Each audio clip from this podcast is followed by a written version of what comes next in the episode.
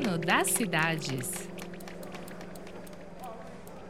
Enquanto boa parte de São Paulo olha para cima, questionando o aumento da verticalização em torno dos eixos de transporte da cidade, uma parcela dos paulistanos tem prestado atenção no que acontece ao nível da rua, mais especificamente nas cozinhas industriais espalhadas pela capital. Na última semana de junho, a Comissão de Política Urbana, Metropolitana e Meio Ambiente da Prefeitura de São Paulo aprovou um decreto para suspender processos e paralisar obras de estabelecimentos de dark kitchens. As Dark Kitchens são cozinhas industriais que operam exclusivamente para delivery e não têm espaço para o consumo de alimentos no local. Com o crescimento de aplicativos de delivery como o Rappi e o iFood, esse novo modelo de restaurante representa uma tendência de crescimento econômico. Não por acaso, recentemente um estudo conduzido por pesquisadores da Universidade Estadual de Campinas, a Unicamp, com participação da USP e colaboração de universidades da Inglaterra e da Polônia, comprovou que aproximadamente um terço dos restaurantes listados no iFood, o aplicativo de entrega de comida mais utilizado no Brasil, são dark kitchens. De acordo com o Diogo Timóteo da Cunha, professor da Unicamp e um dos responsáveis pelo estudo, as dark kitchens pesquisadas não têm instalações para consumo no local e estão localizadas em áreas periféricas. Conforme dados retirados do próprio iFood, elas oferecem comida brasileira, lanches e sobremesas, com preços mais acessíveis que os restaurantes tradicionais.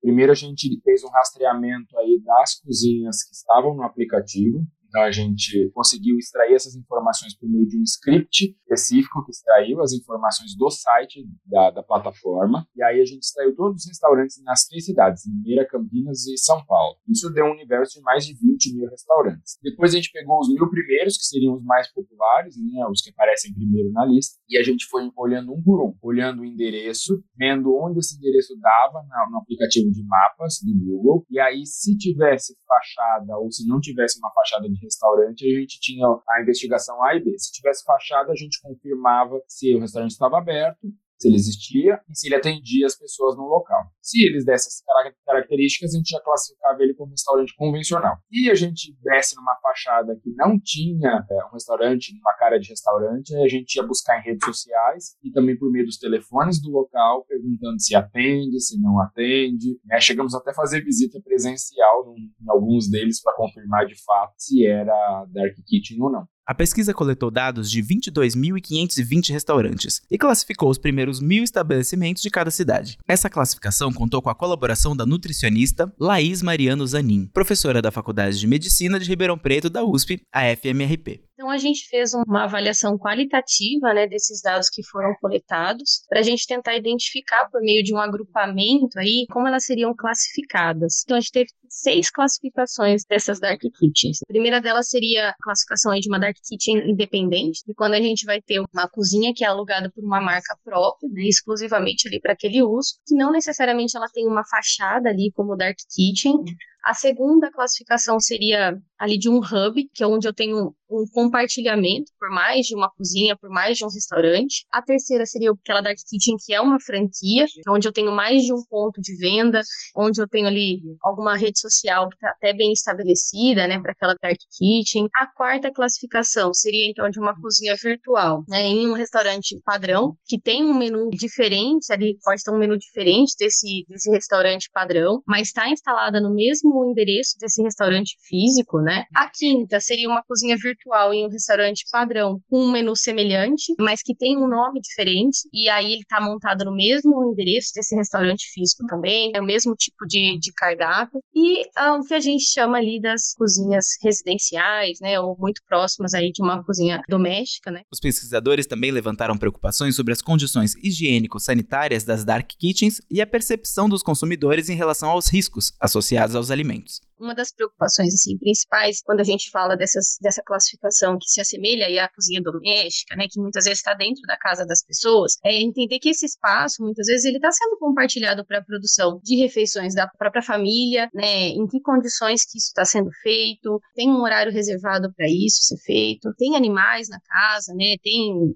tem o cachorro, tem o gato, como que esses animais eles estão ali interagindo nessa cozinha. O avanço das cozinhas fantasma em São Paulo tem gerado impactos imprevistos. Nesse ano foi aprovada uma nova lei municipal para regular a atuação dessas cozinhas na cidade. A legislação impõe requisitos como a altura mínima das coifas de exaustão em relação a prédios vizinhos, o que dificulta a presença delas em áreas residenciais. No entanto, é permitida uma solução alternativa comprovada por laudos técnicos. Essa nova legislação busca limitar a expansão das dark kitchens em áreas residenciais e define diretrizes para a operação desses estabelecimentos. É, o que a gente observou que, de fato, as dark kitchens elas têm características diferentes dos restaurantes convencionais. A primeira delas é na localização. Essas dark kitchens elas ficam localizadas geralmente em centros mais residenciais e menos centrais. E qual é a hipótese para isso? Porque eles acabam se aproveitando de aluguéis mais baratos. Tá? Então eles ficam em regiões periféricas, não ficando em regiões que geralmente têm um aluguel mais caro, porque são regiões de muita movimentação. Eles aproveitam disso e podem se localizar em outras regiões, que é onde inclusive dão os conflitos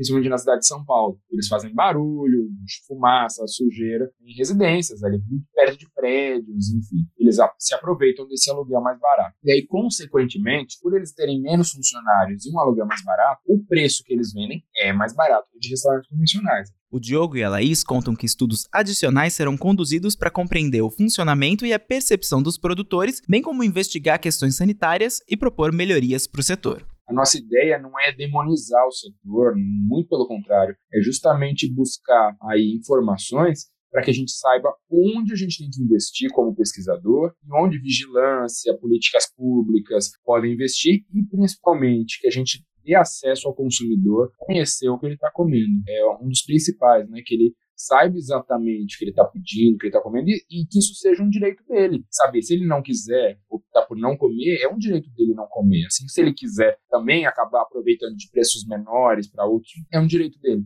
sobre o futuro das dark kitchens, de acordo com um relatório de 2023 da National Restaurant Association nos Estados Unidos, os operadores de restaurantes estão divididos em relação às perspectivas das cozinhas fantasmas e das marcas virtuais. Apenas 30% dos donos de restaurantes esperam que as dark kitchens se tornem mais relevantes em seus segmentos nesse ano. Já os consumidores demonstram uma postura mais clara em relação às fontes alternativas de entrega. Aproximadamente 70% afirmam que é importante para eles que a refeição entregue provenha de um restaurante entre aspas, real, um lugar que eles poderiam visitar. Para comentar sobre o avanço das dark kitchens e sobre a necessidade de regulamentação delas em áreas urbanas, eu conversei com os pesquisadores Diogo Timóteo da Cunha, professor da Unicamp, e Laís Mariano Zanin, professora da Faculdade de Medicina de Ribeirão Preto da USP. Denis Pacheco, para a Rádio USP.